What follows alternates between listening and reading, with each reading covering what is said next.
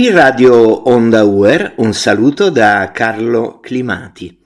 Oggi è con noi Luciano Regolo, eh, giornalista, scrittore, condirettore di Famiglia Cristiana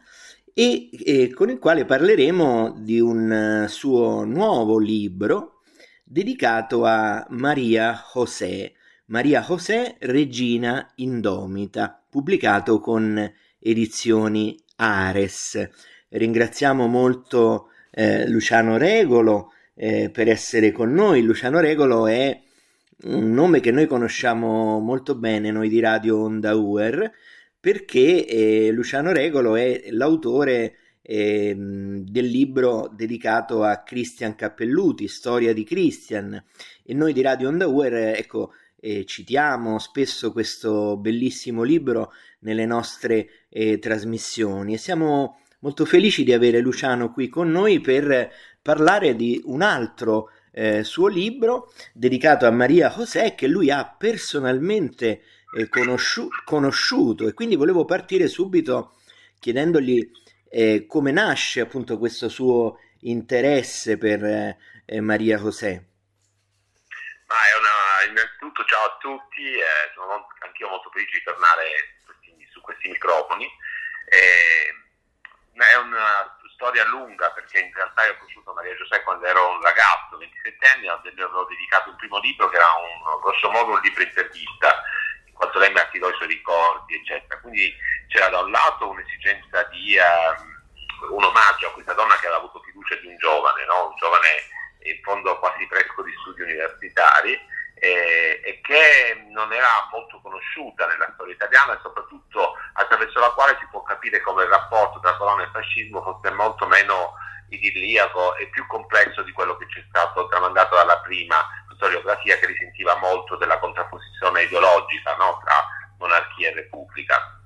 Invece oggi è passato abbastanza tempo per esaminare quei fatti con il giusto distacco. Maria Giuseppe è una donna interessante, controcorrente, con una grande personalità eh, molto molto anche mi aveva colpito la sua generosità dandomi la possibilità di eh, consultare tutti gli archivi. In più avevo già eh, biografato per l'Ares Margherita, eh, la prima regina d'Italia, ho voluto biografare l'ultima con anche una ricerca documentale approfondita e forse diciamo, porterò a termine il progetto di una trilogia sulle regine con Elena di Savoia. Ecco, ehm, quali sono eh, i fatti storici eh, significativi di cui ha parlato nel suo libro?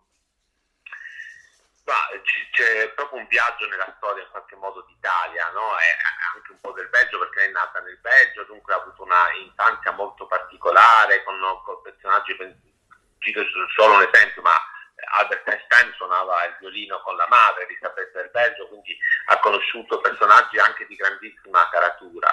Eh, e poi viene a studiare, siccome ha vissuto la Grande Guerra, tra l'altro eh, il suo paese fu occupato no, dalla, dalla, Germania, questa lascia in lei una ferita che poi si rinnoverà nella Seconda Guerra Mondiale, eh, a un certo punto si stringe una grande amicizia tra i reali d'Italia e del Belgio perché entrambi erano stati re soldati eh, sia Alberto I del Belgio sia Vittorio Emanuele III e viene decisa la, la prospettiva di un'alleanza nuziale tra, tra Maria José e Umberto, futuro re Umberto II, i quali non avevano altro che 12 e 9 e 10 anni, quindi insomma erano due bambini. Si conoscono alla Cataio, diciamo vicino Padova, e, e, da lì poi Maria Giuseppe viene mandata a studiare al Imperiale, quindi eh, conosce prima un'Italia eh, anni, fine anni 10 no? e poi diciamo anni 20, poi ritorna in Belgio e si sposeranno con Umberto l'8 gennaio del 1930, quando ormai l'Italia è una dittatura, quindi lo stesso matrimonio viene vissuto eh, come una coreografia del regime. Ecco, Maria Giuseppe passerà due fasi grazie agli intellettuali molto, molto particolari, uno di questi è Benedetto Croce, un altro è Umberto Zanotti Bianco che è stato il primo presidente della Croce Rossa eh, dopo, diciamo, dopo, la liberazione, eh, nonché un grande,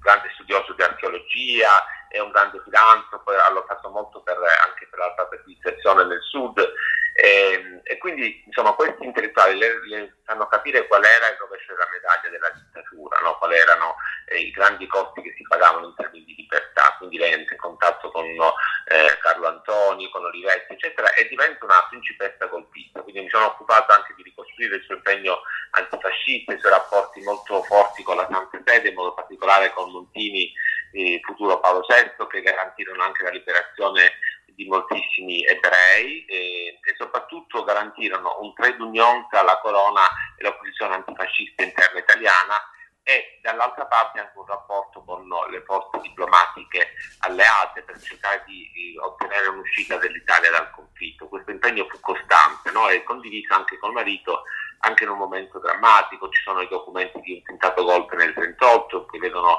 appunto eh, equiparati Umberto Maria José anche con l'aiuto di, eh, di Badoglio e altri personaggi. Ci sono, ci sono tante curiosità storiche, poi c'è ovviamente tutti il retroscena del eh, della battaglia referendaria, questo tentativo che fa Maria Giuseppe anche con Umberto di ottenere una pronuncia favorevole della Chiesa per il referendum, insomma ci sarebbero tantissimi aspetti, però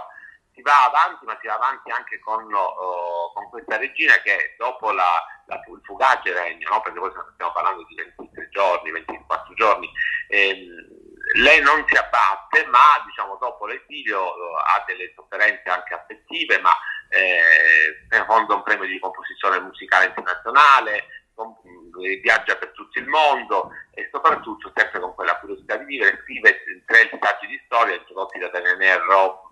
e anche diciamo, da Benedetto Croce, eh, ama sempre la cultura, pensiamo che fece, fece, pubblicare i primi libri in Italia di Teilhard e Chardin, no? che prima era ostacizzato, e poi proprio Montini invece diciamo, li avvicinò, no? e,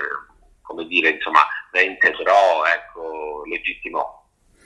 Ecco, ci sono anche degli incontri eh, molto interessanti con ehm, ecco, persone che tutti noi abbiamo nel cuore. Ad esempio, eh, vogliamo approfondire il tema dell'incontro con eh, Padre Pio.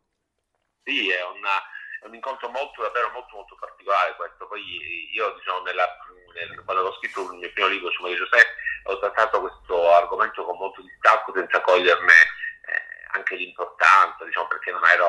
forse non ero ancora ben dentro il cammino spirituale. Però diciamo, quella, la cosa importante avviene intanto nel 1942, quindi un periodo veramente drammatico per la guerra eh, eh in Italia e Maria Giuseppe è stata nel frattempo anche ferita da due importanti lutti familiari, che sono la morte del padre nel eh, nel 34 e poi diciamo poco dopo quella della cognata eh, ehm, alla quale era molto legata. E con questi diciamo, dolori, dispiaceri, molti dubbi, eh, era morto anche il, il, il duca d'Aosta che era molto suo amico, insomma, alla, alla, all'eroe cosiddetto eroe dell'ambalagio. Quindi va diciamo, a parlare con Padre Pio e avverte subito, entrato a San Giovanni Rotondo, rimane colpita la presenza di molti giovani. Le diceva eh, se una persona attira così tanti giovani avrà qualcosa di particolare. E c'era con lei anche la nipote Josephine, futura grande duchessa del Lussemburgo, eh, che era appunto figlia di, di Astrid. Eh, e, e, avverte lei, Maria Giuseppe, un grandissimo profumo di, eh, di violette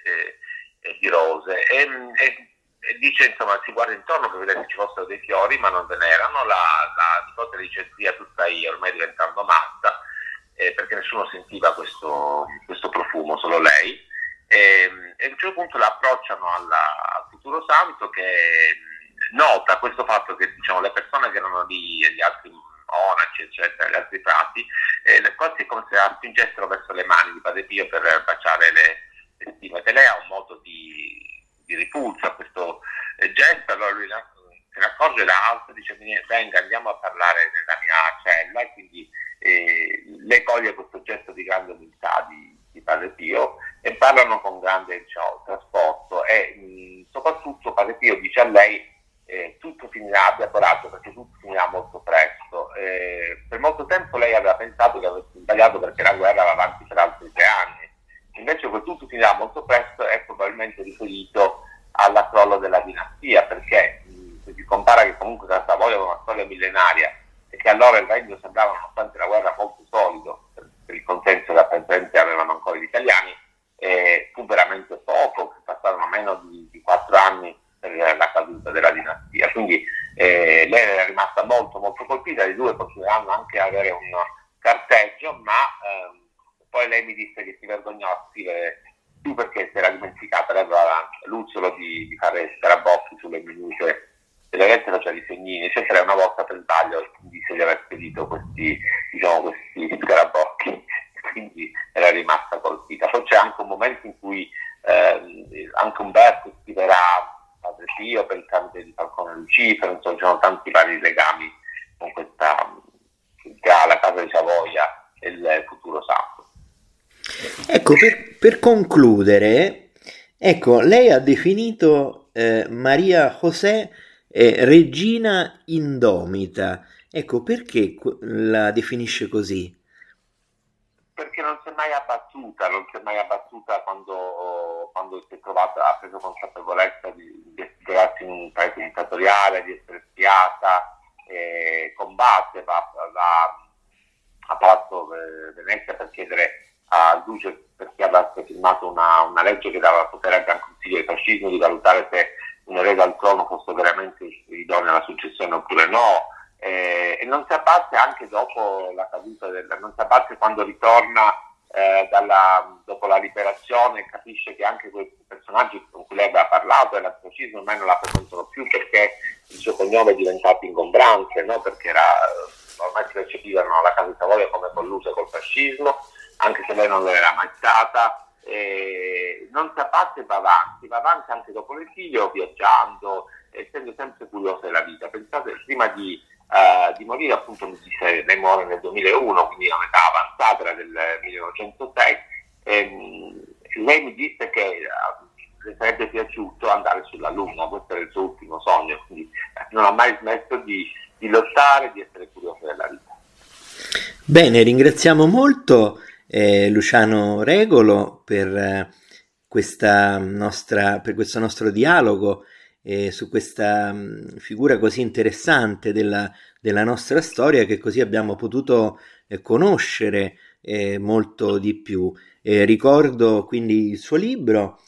Maria José, Regina Indomita, pubblicato con edizioni Ares e do appuntamento alle nostre ascoltatrici e ai nostri ascoltatori eh, per altre trasmissioni qui su Radio Onda UR. A presto, grazie.